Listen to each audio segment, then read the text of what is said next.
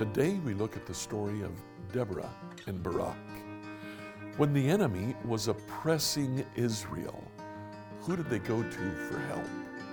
They went to a very unusual source a woman, a prophet. Why? Let's find out together as we study Judges chapter 4.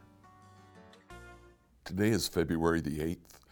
Today uh, we're going to take a look at uh, the beginning of the story of Deborah and Barak.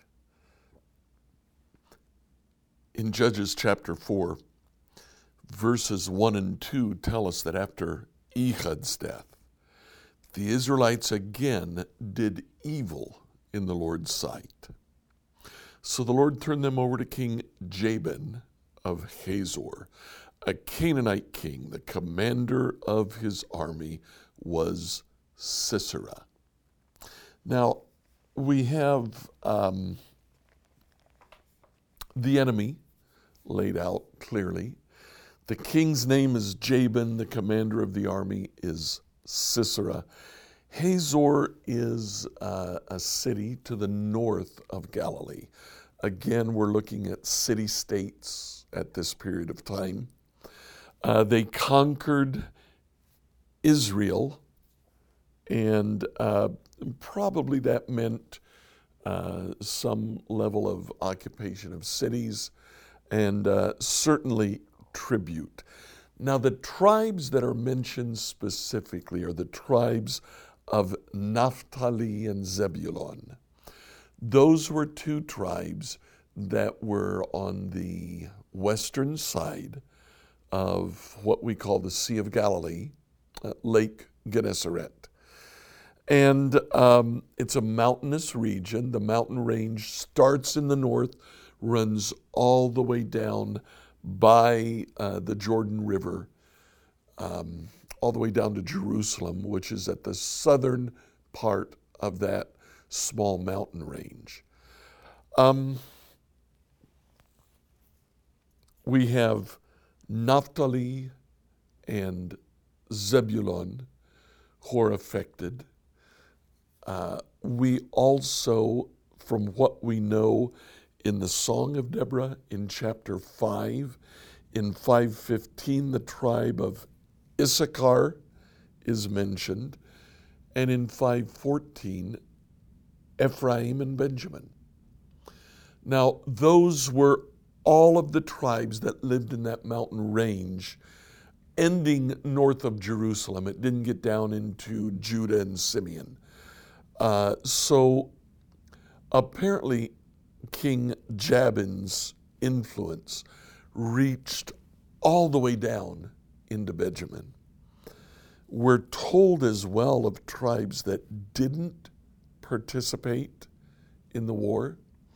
Apparently, uh, the tribe of Reuben, uh, the tribe of Gad, the tribe of Dan, and the tribe of Asher are named specifically. Reuben, Reuben, Gad, and Dan were, uh, Reuben and Gad were part of Israel that lived east of the Jordan River. That area was also called Gilead. Asher was along the coast, out of the mountain range now, over along the coast. And then it was kind of uh, uh, uh, dispossessed. They were supposed to take over a, a, a region that would have been south of Asher along the coast. They couldn't, so they ended living up in the hill country with Benjamin and Ephraim, but they didn't go to war. So the sides of the battle are drawn. We're told, in addition, that the king, King Jabin, and Sisera had 900 iron chariots. Now, just so we understand, iron chariots at this point in time, this is the very beginning of the Iron Age. It's the end of the Bronze Age, beginning of the Iron Age. This is state of the art warfare. Apparently, Jabin had bought these probably from Babylon or Assyria to the north and uh, trained his army to use it. Each chariot would have held a charioteer, a man to drive the chariot, and an archer, because that was the way the chariots. It moved in among the enemy uh, troops, disrupting any line that they would have.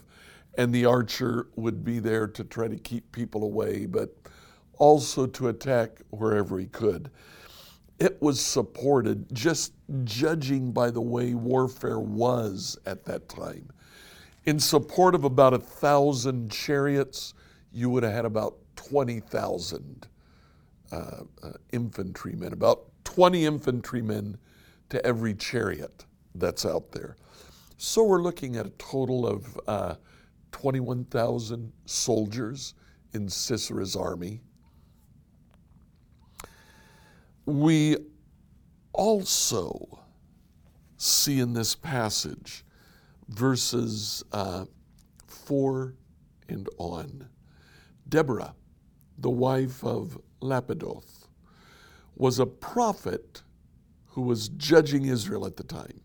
She would sit under the palm of Deborah between Ramah and Bethel in the hill country of Ephraim, and the Israelites would go to her for judgment. So Deborah is uh, a little bit farther south than uh, what's going on here. But she's aware of the influence of Jabin and the army of Sisera. Uh, she judges, she prophesies in Ephraim, and one day she calls for Barak. Now, before we get into what she says to Barak, it's, it's worthwhile to stop and just notice the role of women in the early history of Israel. Uh, as Israel left Egypt, we see the prominence of Miriam, Aaron and Moses' sister. First of all, Miriam saved Moses by uh, uh, uh, putting him in the Nile River. But then afterwards, as, as Israel left Egypt, Miriam was a key figure. She sang, she prophesied, and uh, many Israelites would uh, pay attention to what Miriam has to say. We see early in the history of Judges, Achsah, uh, Caleb's daughter, who plays a prominent role in uh, setting up the tribes of Judah and Simeon. Uh, we see now Deborah, and later on in the story, Jael. Uh, women were important in early Israelite history. That's unusual because in the nations surrounding them, women played no role whatsoever. Women were to be at home, they were to bear children, they were to feed their husbands, and that was it. But not so in Israel. In Israel, uh, there's a recognition that when God moves, he uses the tools at his disposal.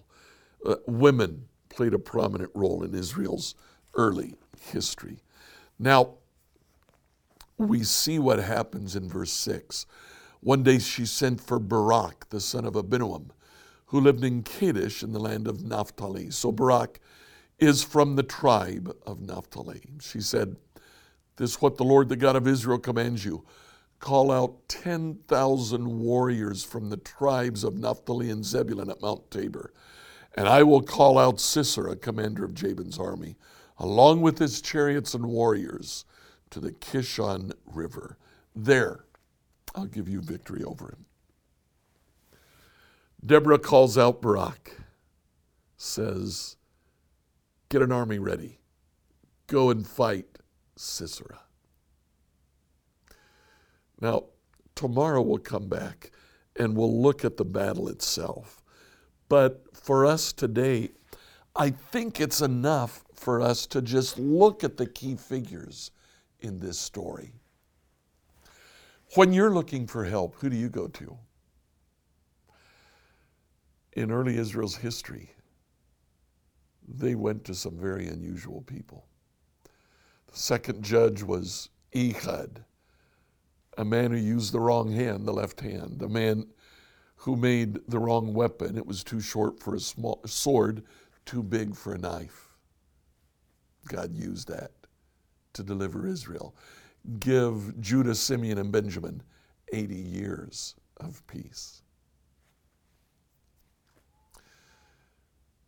When Jabin conquers Naphtali and Zebulun, God calls a woman, wrong gender, but not for God. Who do you go to for help? Open your eyes. There may be sources of help available to you that you don't realize. I'd encourage you to like, follow, subscribe on whatever program you're listening to this presentation on. If you have questions for us, send those to questions at becomehope.com. Tomorrow, we'll look at the battle.